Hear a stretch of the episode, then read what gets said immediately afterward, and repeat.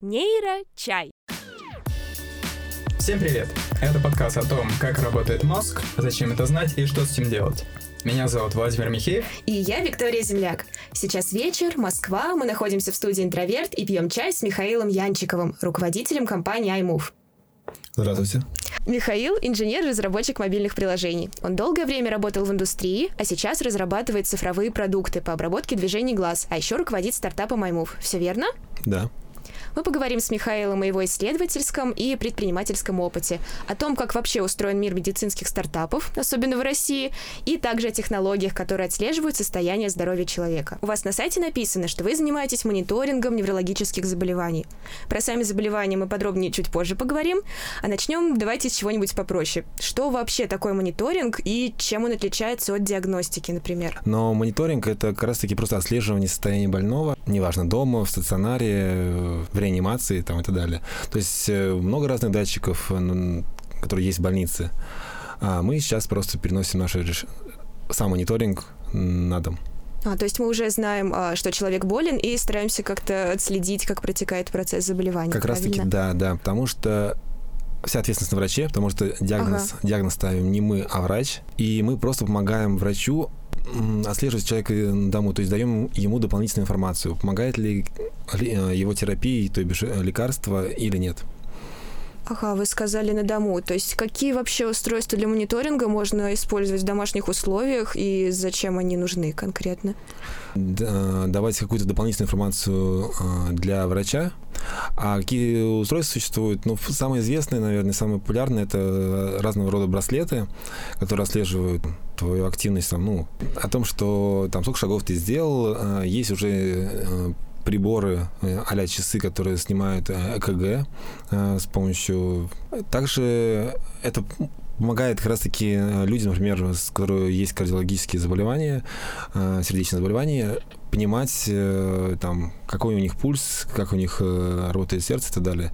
Например, mm-hmm. мой отец пользуется такими. А у него проблемы с давлением, и он как бы постоянно себя мониторит, и если вдруг вы понимаете, что у него давление э, повышается, обычно человек сам понимает это, но часы это является ну, таким подтверждающим фактором, он принимает какую-то нужную таблетку. Ага. Ну и что, как? Вообще это работает, да? Да, это работает, но, да, ну, по, по крайней мере, сложно сравнить эффективно и неэффективно, потому что я как бы не проводил никаких исследований с, э, в этой области, но идея в том, что любой помощник, ну, для адекватного человека это хороший инструмент. Для, может быть, для ипохондриков это, конечно, может быть опасный инструмент, да, потому, да, что, точно. потому что они будут слишком много переживать, думать, э, надумывать себе какие-то проблемы, которых у них нет. А вот вы сказали, что это помогает врачам. А можете, ну, немножечко сказать, как это может помочь врачу?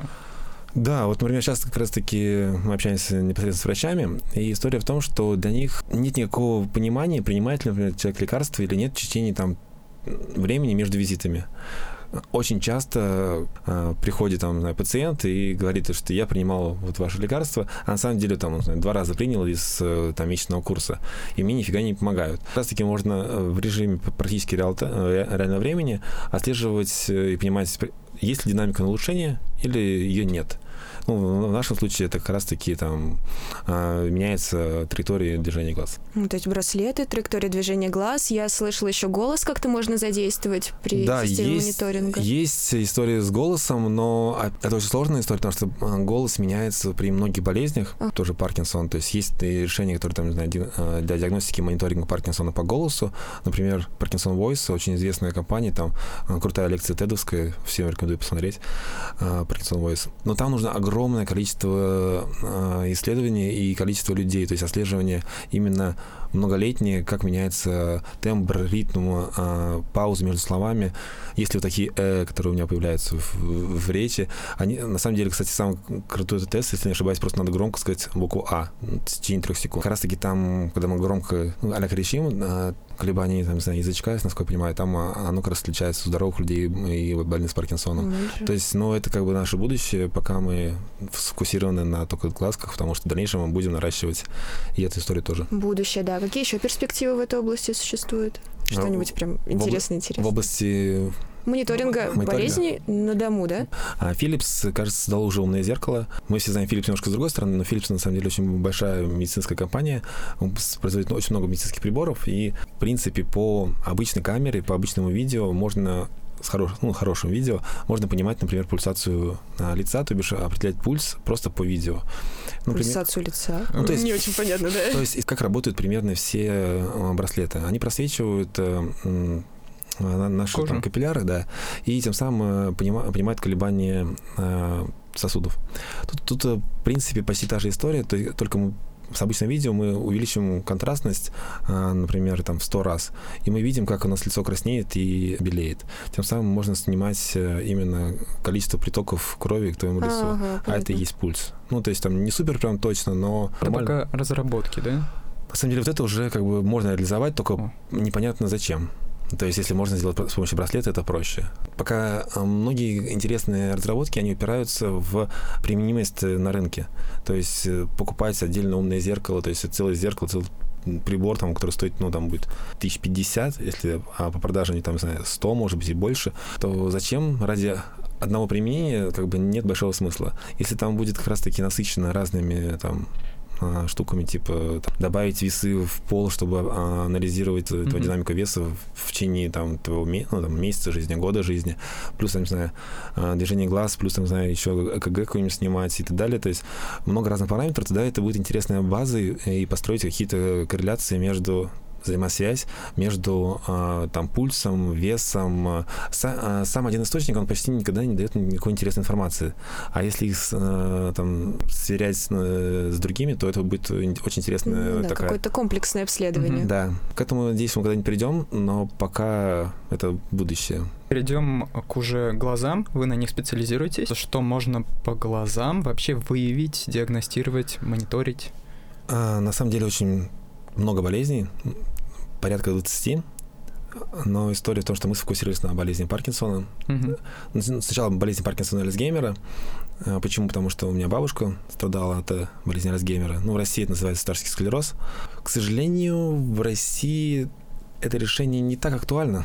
Почему? Потому что так устроена у нас жизнь, так устроена пенсионная медицинская там, угу. помощь людям, потому что и нас пенсионеры, к сожалению, довольно бедные люди. Чтобы реально помочь человеку в возрасте, необходимо иметь адекватного сына, дочь или внучку, внука, который поможет, а, кто будет проводником, кто будет проводником mm-hmm. к этим а, умным технологиям, потому что, mm-hmm. опять же, у пенсионеров нет телефона, смартфона, скорее всего, почти ни у кого. А можете для начала просто напомнить или рассказать э, нашим слушателям, что это вообще за болезни. Потому что, как вы уже сказали, в России могут не все знать, что это такое. Конкретно Паркинсон, Альцгеймер, да, ограничимся ими. Начнем с Альцгеймера. Это угу. старческие заболевания зачастую. А это связано с э, потерей э, кратковременной памяти. То есть человек не может запоминать что произошло там буквально несколько минут назад, и потом он потихоньку начинает забывать все, что было непосредственно там недавно, то есть там полгода назад, год назад и так далее.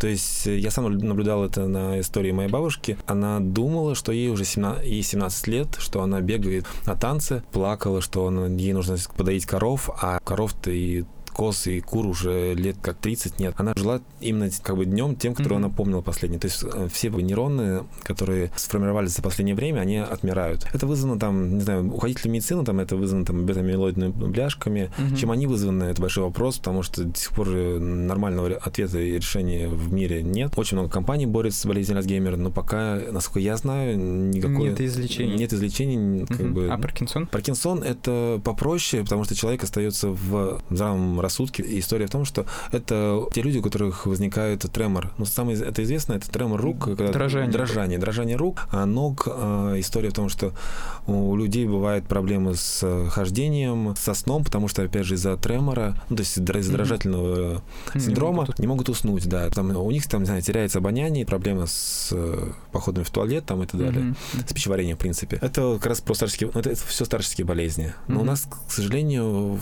не так принято вкладывать стариков, как, например, на Западе или... Но мы можем помочь людям с помощью чего? А, мы можем помочь людям с помощью мобильного приложения. Пока мы сфокусированы на мониторинге, а, потому что это проще ответственность не на нас, mm-hmm. потому что нас многие спрашивали как раз про диагностику, про точность диагностики, про то, а что будет, если человеку поставили диагноз, а у него его нет, Угу. Ну, то есть ошибка первого, второго рода это называется. Да, хорошо, что вы проговорили. Можете подробнее? Да, что хуже, пропустить больного или, сказать, э, здоровому человеку. Здоровому человеку, что он больной. На самом деле то и то плохо. Мгм. В реальной жизни избавиться от, от, а, обеих проблем невозможно. Практически невозможно, если у тебя, наверное, не будет там базы в несколько миллионов человек. Да, только пытаться минимизировать. Мы можем минимизировать только одну ошибку. Мы считаем, что самое важное это не, пропу- не пропустить больного. Лучше мы лишний раз скажем здоровому, что ему нужно Обследовать. обследоваться у, вра- у врача в клинике и так далее, чем а, скажем, что у тебя все нормально, а оказывается, там, через 2-3 года у него начнется, например, а, старская там, ну, деменция. Да, то есть давайте сейчас проговорим, что, а, что диагностику окончательно ставит только врач. Это делается с помощью а, томографии, с помощью позитронно-эмиссионной томографии. А все остальное это просто попытка отследить некоторые вторичные признаки. Да, все верно. Конечно же, у нас по теку- текущему законодательству мы вообще не имеем права ставить никакие диагнозы удаленно с помощью там, мобильных телефонов и все такое. Ну, в общем-то, это правильно. Поэтому мы стали как раз-таки перешли на вторую историю по мониторингу, когда уже врач обследовал человека, и он уже может пользоваться там, знаю, телемедициной. Это как раз-таки, на самом деле, телемедицина, такое умное Мгм. слово, которое пришло, пришло недавно. На самом деле оно всегда существовало. Мы всегда звонили своим родственникам, врачам, что у меня там заболел живот, там зуб, там не знаю, что-то еще. А, и нам по телефону сообщали, что делать надо. На самом деле это уже была телемедицина. То есть телемедицина — это связь а, пациента и врача удаленно. То есть поэтому, говорю, мы сфокусировались на мониторинге. Диагностика очень опасная, как опасная штука, она, во-первых, требует очень хорошей сертификации, хорошей точности.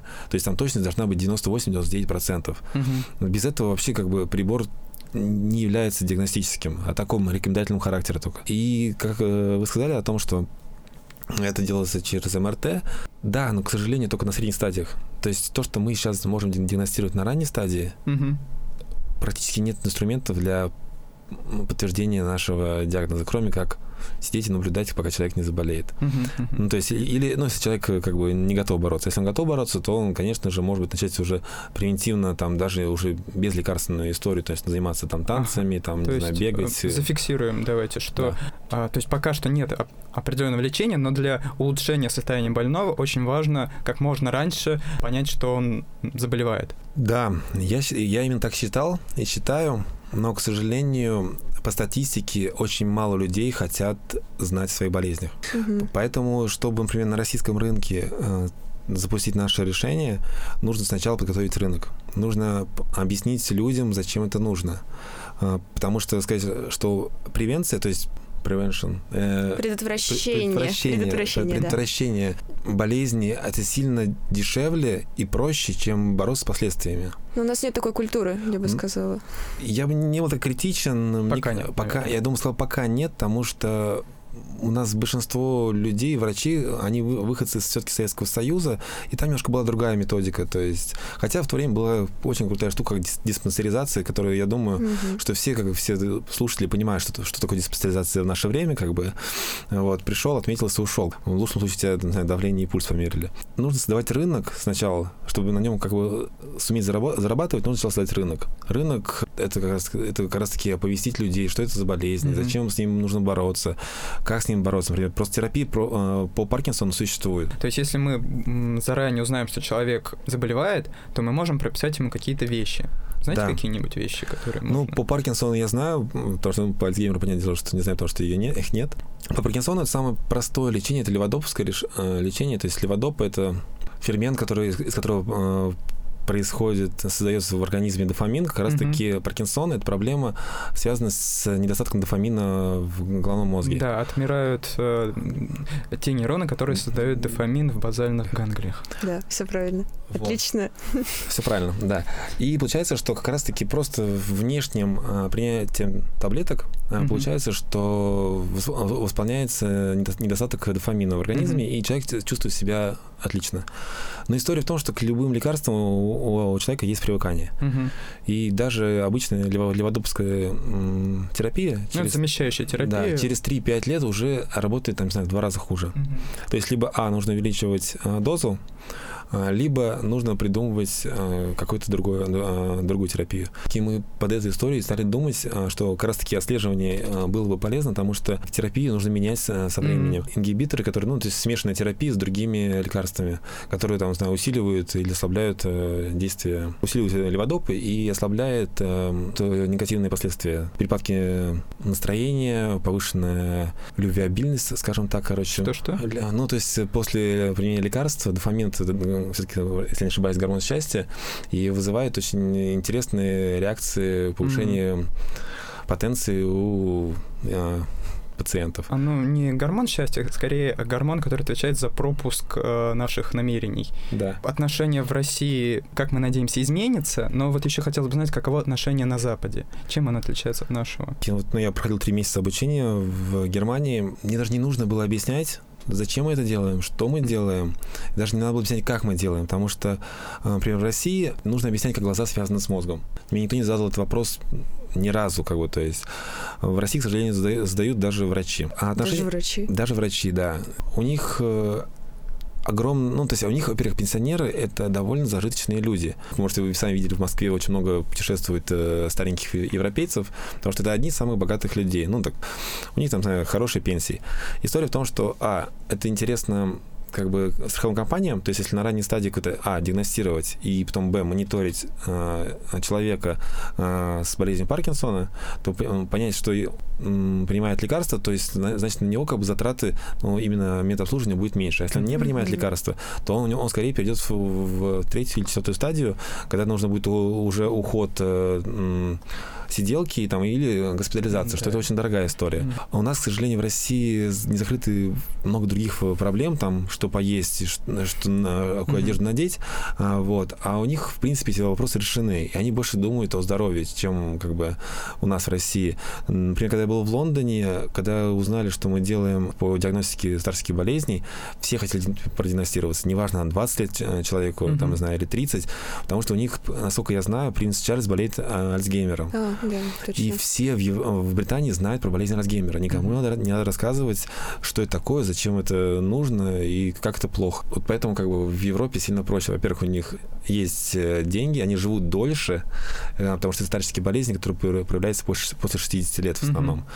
Mm-hmm. И поэтому у них эти болезни встречаются чаще. Понятно. И они на это тратят огромные деньги, если не ошибаюсь, по болезни Паркинсона в том году в Европе потратили 15 миллиардов долларов, евро. Нейро. Чай. А все-таки по признакам болезни, я понимаю, да. что это может быть коммерческой тайной, но все. Я, я часть расскажу, часть не, не смогу рассказать, потому что mm-hmm. это, да, самая простая вещь, то, что при болезни Паркинсона просто время реакции э, замедляется. То есть mm-hmm. история в том, что, например, э, сгорается там лампочка, фонарик, ага. и там у здорового человека реакция там 180 миллисекунд в среднем. Это пока свет дошел до глазного дна, там, колбочки, палочки, перешел в нервный импульс, дошел mm-hmm. до затылочной части мозга, то есть, которая отвечает за зрение, потом из затылочной части мозга перешли в двигательную кору, и потом уже начали двигаться глаза, то есть, ну, mm-hmm. э, сигнал на мышцы. Проходит где-то 180 миллисекунд. История то, что у больных с Паркинсоном то же самое занимает примерно 230 миллисекунд на, ну, на первой стадии, как бы, то есть. Ну, серьезная разница такая. Да, это один из признаков, там, на самом деле, признаков примерно несколько десятков. Я не хочу сильно как бы загружать, а, но и самое интересное, ты не знаешь, что дальше говорить этому человеку. То есть э, ты вот выявил и mm-hmm. говоришь, идите обследуйтесь к врачу. Сходили обследоваться к врачу, и ничего. И ты понимаешь, что нужно еще года полтора-два подождать, пока возникнут э, какие-то признаки, которые можно будет а, отмерить. Проблема вторичной диагностики. То есть нужно, чтобы uh-huh. мы делаем диагностику по глазам, и чтобы что-то другое подтвердило, да. есть или нет. По этому поводу буквально вчера, вчера я получил письмо.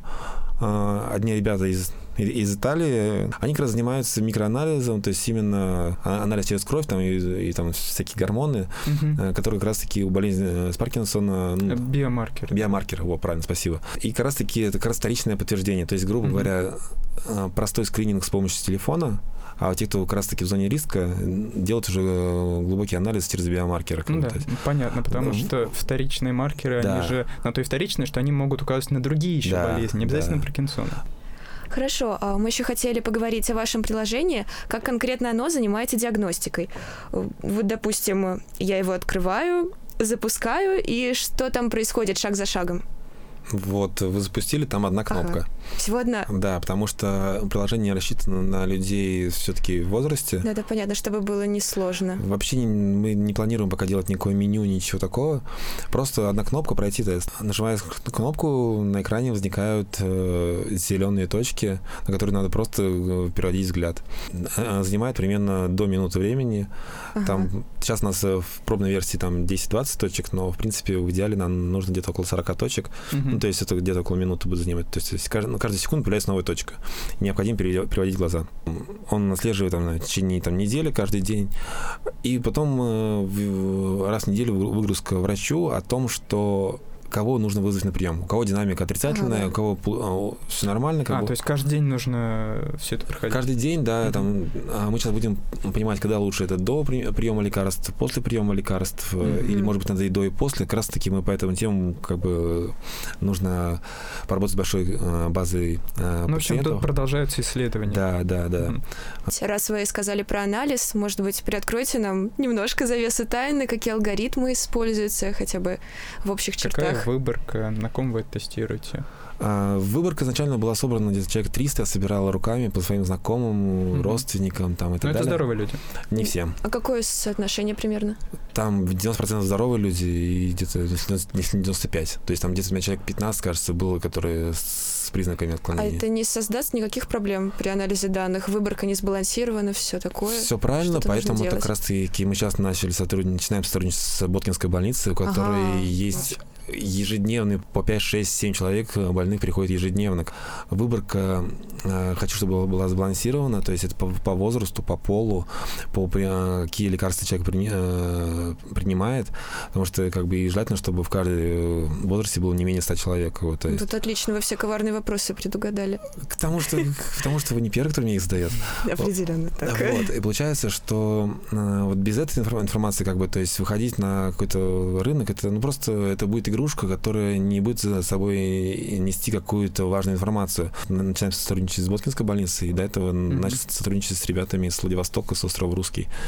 Мы ну, думаем. в общем, вы планируете потом а, свои результаты опубликовать в рецензируемом научном журнале, я так понимаю, чтобы точно подтвердить, что ваше устройство работает, чтобы... Тут вопрос надо будет происследовать, потому что когда ты публикуешь какие-то результаты в научных статьях, ну, в научных журналах, а, ты выкладываешь это на, на общее обозрение. Mm-hmm. Главное а, себя такими статьями не закопать, потому что mm-hmm. если, когда ты вдруг э, публикуешь, публикуешь такую статью, возможно, ты не сможешь получить потом патент на подобную историю. Почему? Как это связано? Если ты публикуешь в статье и, а, какую-то статью и в течение полугода, если не ошибаюсь, или года не подал патент по этой истории, то это считается всемирным достоянием. Ну, а тут какие-то правила есть. Да. Строгие. Вау! Да, да, Нет, то есть... я не слышала об этом. Я могу подробнее узнать, но я помню точно, что это, это такое, такое есть. То есть mm-hmm. нужно быть очень аккуратным. Мне не жалко, если кто-нибудь другой реализует то, что мы делаем, и кто-нибудь другой реализует, я буду счастлив, потому что, mm-hmm. в принципе, моя миссия о том, чтобы создать решение для диагностики старческих болезней, есть идея выложить наше решение, пока не медицинское, а просто mm-hmm. в App Store, и попробовать в, э, привлечь активных людей у нас в mm-hmm. России и собрать э, такой крауд, не краудфандинг, а крауддейтинг. То есть у кого есть телефон, тот, может подвигать глазками и тем самым помочь э, обогатить нашу базу mm-hmm. э, данных. А вот еще один важный вопрос. Насколько важно качество камеры? На которой это все происходит. Потому что это может быть очень плохая камера, и тогда mm-hmm. результаты будут очень плохие. Каковы ограничения? Мы изначально, когда запускали историю, нам нужна была камера минимум 120 кадров, 120 кадров в секунду. То есть не мегапиксели, которые все считают, как бы, а именно скорость камеры. Ну, частота. Да, частота кадров. То есть в идеале 120 кадров, но в принципе сейчас э, мы перестраиваемся, что достаточно 60 кадров будет, потому mm-hmm. что в принципе, как я говорил, там разница между здоровым, боль... Э, здоровым больным довольно ощутимая, 50 миллисекунд, 30 миллисекунд, 50 миллисекунд. Э, сейчас мы тестировали на iPhone 6s и mm-hmm. iPhone SE, то есть у которого есть э, скорость записи 60, 60 кадров в секунду. Это вполне достаточно. Сейчас мы ну, например, я наблюдаю за активными, там, за китайскими телефонами, которые уже фронтальные камеры стали снимает 120 кадров в секунду, то рынок будет абсолютно готов через там полгода-год у, у многих людей уже будут такие телефоны, а через... Ну, здорово, они более доступны гораздо, не каждый может да, себе iPhone позволить. То есть тем самым а, не просто там сделать какую-то крутую штуку, которая будет, ее доступной. Да, которая будет работать на трех, там, не знаю, телефонах, как бы, то есть в mm-hmm. мире, а именно делать, э, к сожалению, там, там теряем немного качества, но увеличиваем в, в объемах. Болезни — это на самом деле не единственное, чем вы занимаетесь. Насколько мы понимаем. Да, насколько мы узнали из вашего сайта, из наших предыдущих разговоров, разговоров, и, может быть, вы нам расскажете, какие у вас еще есть интересные проекты?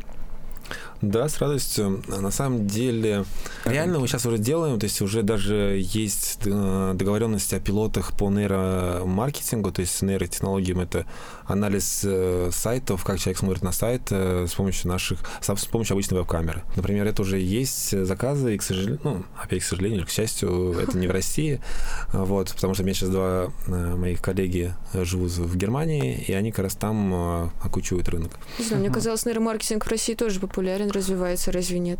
Просто чеки разные.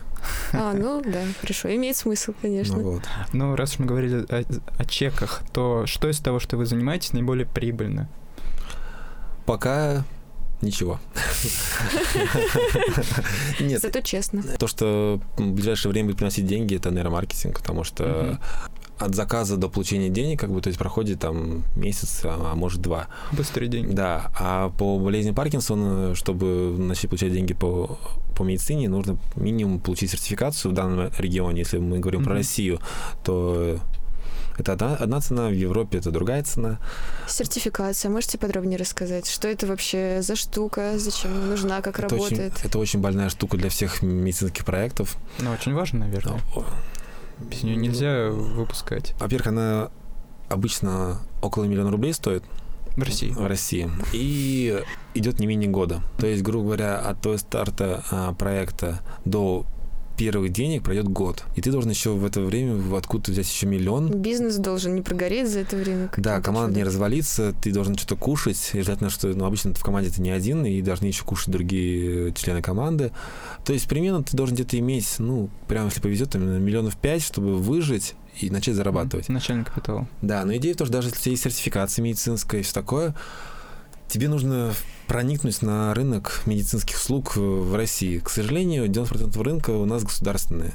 То есть ты должен заходить через э, тендеры и так далее, как бы, или иметь хороших знакомых где-нибудь. У меня их нет, поэтому как бы я не фокусируюсь на российском рынке, mm-hmm. а, а рынок частный, он очень маленький, и он, там, знаю, больше 60%, если не ошибаюсь, занят стоматологией. Процентов 15 или 20, если не ошибаюсь, МРТ, ну, частное МРТ, и все остальное, mm-hmm. там узкие специальности, их прям там, получается, рынка, он схлопывается до почти ничего в России.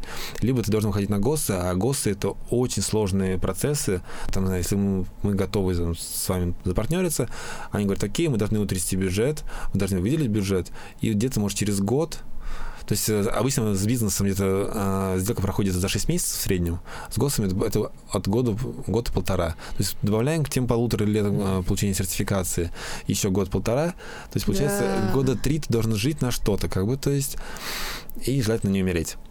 Вот, Есть еще период исследований, доказательств. Ой, там, да, там еще э, клинические исследования, да, то есть mm-hmm. ну, до, клинические исследования, клинические исследования, запуск пилотов в, бо... uh-huh. в какой-то приклинике больницы, потом масштабирование продукта и так далее. То есть это то есть на одной поликлинике, скорее всего, не заработаешь. Uh-huh. Ну, нужно дожить до стадии, а, там, не знаю, масштабирования на много-много-много. А, или вхождения в какую-то госпрограмму, чтобы тебя финансировало государство твоей разработки. Mm, это, то, это тоже, тоже сложный путь. Поэтому у вас другой путь. Да, у нас другой путь. Какой? Ой, не хочу говорить. А история в том, что... Секреты, ну, секреты. Ну, имеется в виду выход на зарубежный рынок? Да, выход на зарубежный рынок, это, возможно, будет Европа, возможно, будет Азия. Пока мы mm-hmm. сейчас прорабатываем и понимаем все плюсы и минусы. Вот очень привлекает Сингапур. Как... Почему? А, город, государство, проблема, все проблемы решаются через одно, одно окно. Поэтому то, бизнес проще делать? Да, то есть ты все стартапы, если не ошибаюсь, э, биомедкластер э, напрямую курируются премьер-министром. И там сертификация, вот это все попроще получается? Все, все проще, все разы, тебе да? дают денег даже на это, как бы тебе mm-hmm. дают э, сертификации клинических испытаний, там можно сделать там за месяц каждое. Ничего вот. себе. То есть единственное не условие это чтобы компания была зарегистрирована в Сингапуре, Мгм. и у них очень низкие налоги. 27%, если не ошибаюсь. Это не наши 43 с копейками. Но в России вы все-таки что-то делаете, да? Вы говорили про Боткинскую больницу. Да, в России мы, это как бы мой последний, наверное, шанс э, что-то делать в России, потому что очень сложная консервативная среда, очень сложно найти единомышленников среди врачей. Они же боятся, что мы отнимем у них работу. Вот. Есть врачи очень хорошего, высокого уровня, которые понимают, что им там недолго осталось, э, там, или они хотят свои знания передать кому-то, кто, потому что или понимают, что текущее, там, наверное, новое поколение не- недостаточно сильное там, и так далее. Таких э, получается на- найти. Вот, слава богу, нашел э, таких единомышленников в Боткинской больнице. У меня завтра с ними встреча, поэтому... Да, чего? А? Да, чего? Спасибо. Вот. э, А так, э, да, в России есть смысл э, сделать пилот. э, В идеале это в российской э, пути сертификацию, но нет и идеи зарабатывать на российском рынке. Мгм. А, Привлечение пользователя стоит дороже, чем мы на нем зарабатываем в среднем. У нас, во-первых, люди не привыкли платить в интернете, особенно люди постарше. Ну, если, конечно, это не какие-нибудь там одноклассники, купить серде- сердечки или цветочки там. Во-вторых, у нас, например, мужское население пр- практически никто не хочет знать про свое здоровье. А Почти все кто думает о своих... Ну, то есть у нас была какая гипотеза, мы а, исследовали, ну, то есть вообще людей, а, которые думают о своих родителях. Ну, и бабушка, и дедушка. Интересно. Получилось, что думают почти только девушки. То есть мне за все время, кажется, один или два парня было всего, э, ко- которые думают о своих родителях. Это девушки, которые там обычно уже закончили университет, которые имеют, ну, какой-то средний заработок там 50-100 тысяч рублей, которые не женаты, э, у которых нет детей. Потому что, как понимаешь, что когда возникают отношения возникают э, свои дети, то фокус и внимание все переходит на ребенка. А пока э, нет своих детей, а, они еще довольно много думают Мгм. о своих родителях. Женщина, мо- мо- может быть, потому что более чувствительная, там, и так далее. Так, может быть, просто э, дочки ближе к родителям. То- Это то, что у меня как бы было. То есть все заказы, все диагностики это делали дочки, внучки, ну, там, для своих родителей или бабушка и дедушка. А в Европе все интересуются. Да, да, то есть там рынок уже как бы осведомлен. Не нужно рассказывать как раз, как, э, что такое болезнь Паркинсона, что такое болезнь Альцгеймера, Понятно. чем они плохие и, и так далее.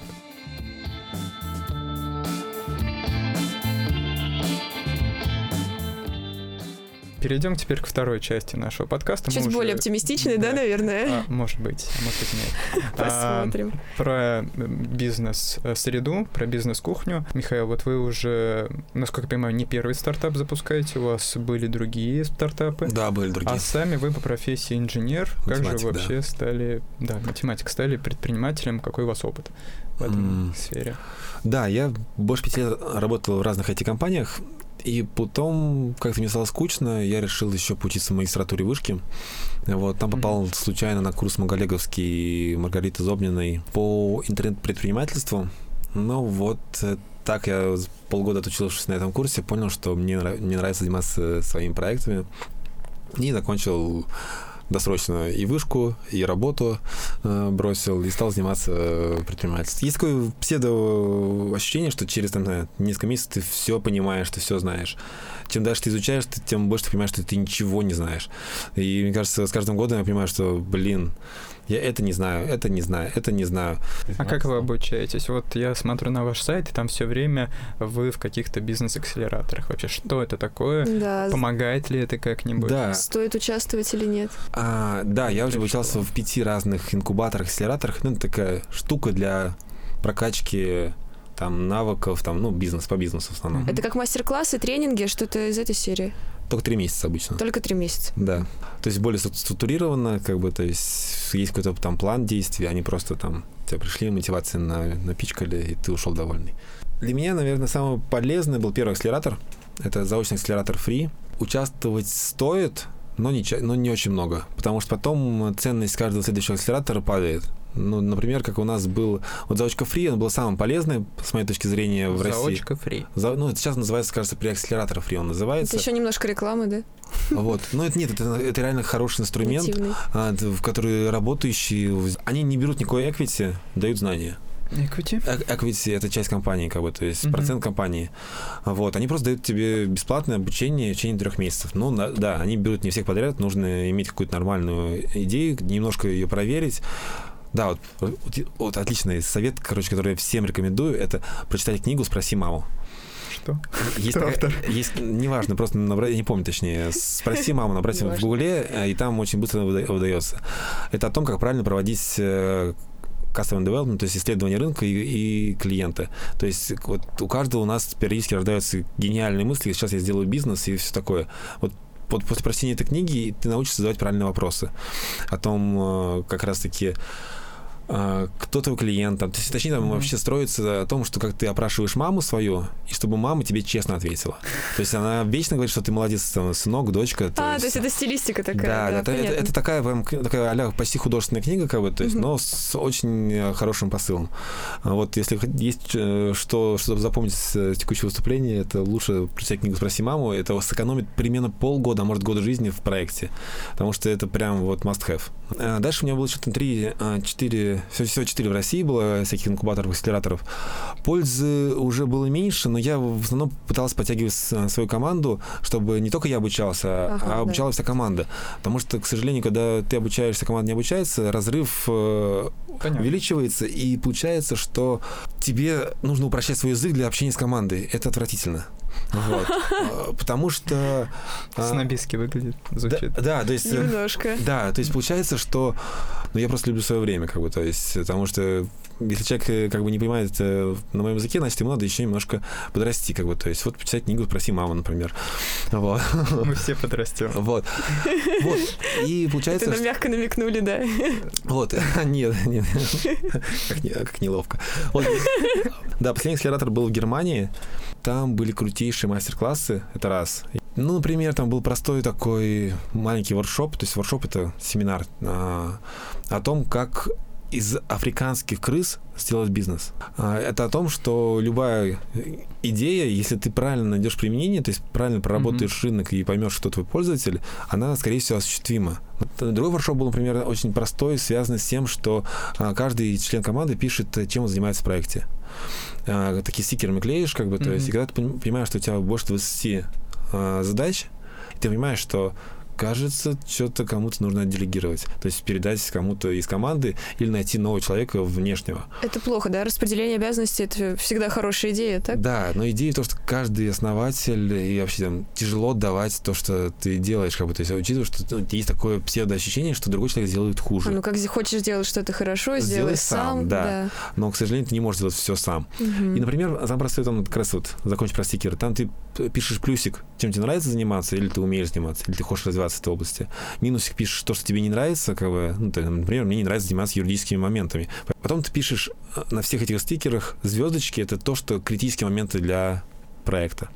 Например, э, для нас например, юридические моменты, например, и клинические испытания, это э, критические моменты. То есть проект не взлетит, если мы не пройдем, э, там, знаю, клинические испытания где-нибудь, ну, хотя бы в каком-нибудь регионе, например, в России. Я понимаю, что я не хочу этим заниматься. Значит, найти человека, либо внутри команды, кому можно делегировать это, либо внешне человека, там, знаю, взять на аутсорс. Так, например, я нашел девочку, юриста, которая помогла мне решить юридические вопросы, как раз-таки Мгм. связанные с, с акселератором, там, по поводу финансов, там, и вопрос, там, знаю, я потратил неделю, а девочка, э, дев- девочке заплатила меньше, чем 10 тысяч рублей. То есть Мгм. в неделю моего времени или, там, знаю, 10 тысяч рублей. Таких вот вещей. Ну и самое главное, наверное, у меня за, за время этих э, курсов этого обучения а, было два поворота, то есть пивота называется, два поворота внутри проекта. Мы перестали заниматься диагностикой, а, и второй мы перестали заниматься Альцгеймером. Э, Диагностировать то, что нельзя сейчас лечить. Зачем зря людей как бы пугать? То есть, если человек, э, наоборот, ска- ска- там, сказать, там, у тебя болезнь, и он что сделает? Он, там, не знаю, не дай бог, пойдет там, не знаю, и прыгнет с моста откуда-нибудь. Мгм. И это очень плохая э, А реклама. Паркинсоном хоть что-то можно Да, сделать. есть Да. терапии, их много, как бы, то есть есть там, знаю, подороже, есть подешевле, как бы, то есть, Мгм. и, и там, знаешь, с Паркинсоном живут 20-25 лет, ну, при нормальной терапии, как бы, то есть, ну, в принципе, учитывая, что он начинается в среднем 60 лет, как бы, то есть, и жить еще 20 лет после этого, в принципе, Нейроны не отрастут, но чуть дольше жить будут. Нейро. Чай. Вот э, вы говорили, что медицинский бизнес очень убыточен, но в то же время вы им занимаетесь, у вас есть средства на это. мгм. Скажите, пожалуйста, откуда вы их берете вообще, как вообще Мгм. держится ваша экономика? Хороший вопрос. Э, Во-первых, у меня сначала был некий накопленный бюджет, а, потому что много, ну, ну, не очень большой, на самом деле, я сейчас больше накопил, если, знал. Но история в том, что это Парочка миллионов. Нет, даже миллион не было. Вот, к сожалению. Вот, история в том, что правило трех F работает. Это fools, friend and family. Это то А. есть, дураки, семья, Мгм. друзья. Вот. То есть а, да, мне очень э, помогли э, друзья, и помогают периодически. А, в- во-вторых, да, семья поддерживает. э, про дураков говорить не буду. Мы так или иначе пытаемся собирать всякие призы, гранты и так далее. Мгм. Успешно? Вполне успешно, да. Вот самый, наверное, интересный приз, который мы выиграли, это сюрприз э, в конце 2017 года. Получили 18 тысяч евро. Мгм. Вот. Ну, не так уж много, но, в принципе, на еду хватило, как бы, то есть и... Я смотрел, вы еще российские гранты какие-то выигрывали. Грант Умник, э, да. Вот сейчас есть идея податься на гра- грант Бортника, пособирать э, то, что государство предоставляет. Э, И поэтому, как бы, чужо отказываться. Ну, то есть выиграть это реально.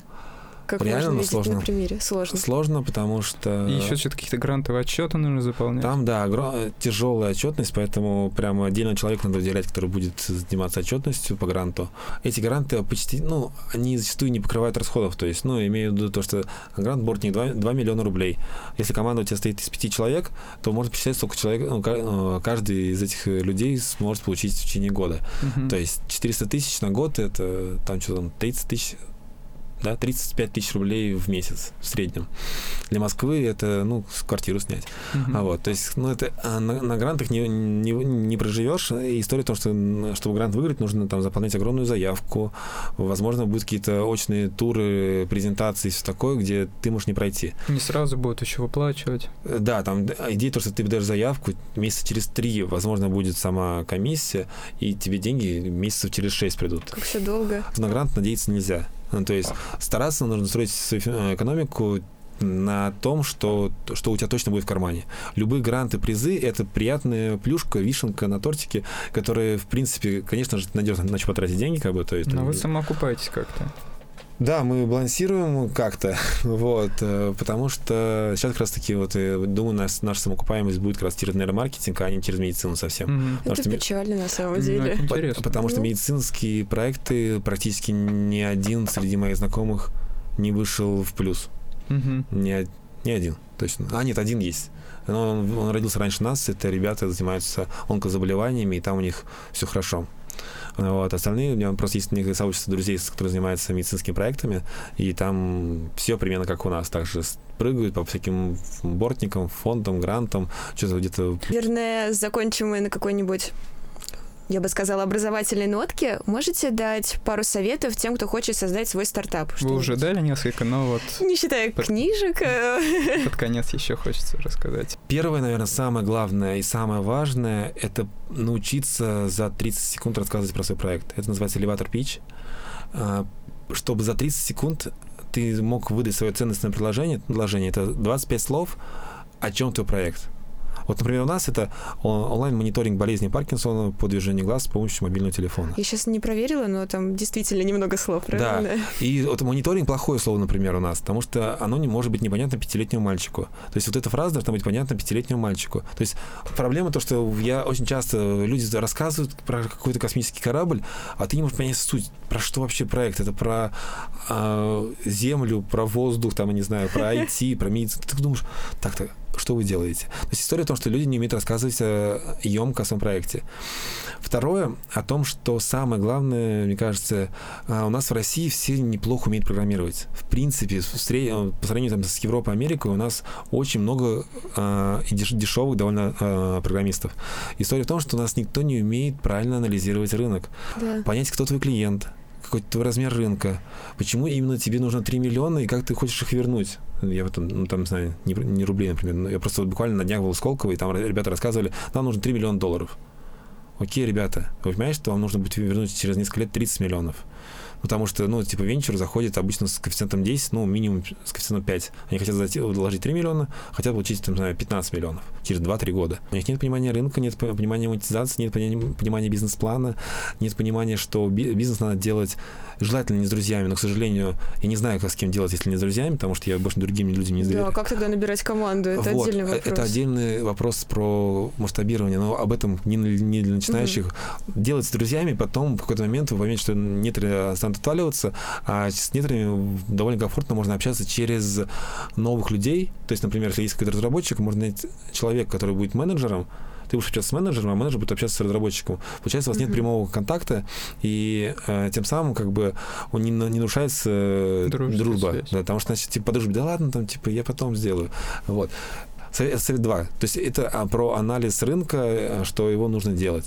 Совет 3 – делать просто делать. Потому что вот сейчас вы опять сидите, слушаете вот этот подкаст, э, а вы же так будете слушать кучу лекций, ходите, наверное, там всякие метапы, конференции, и вы нифига не делаете. Вы все равно как бы ничего не будете делать, поэтому как бы... Ну, мы-то делаем подкаст. Вот, вы-то делаете подкаст, вы молодцы. История в том, что никто, никто не начинает ну, сложно начать. Просто как бы у меня нет денег, у меня нет, меня не поддерживают друзья, у меня, я белой вороной буду. Этих, этих отмазок я столько слышал, как бы, то есть. Всегда найдутся, да. Да, то есть, то есть история в том, что либо вы э, начинаете делать, либо вы не начнете никогда. Немного мотивации, да?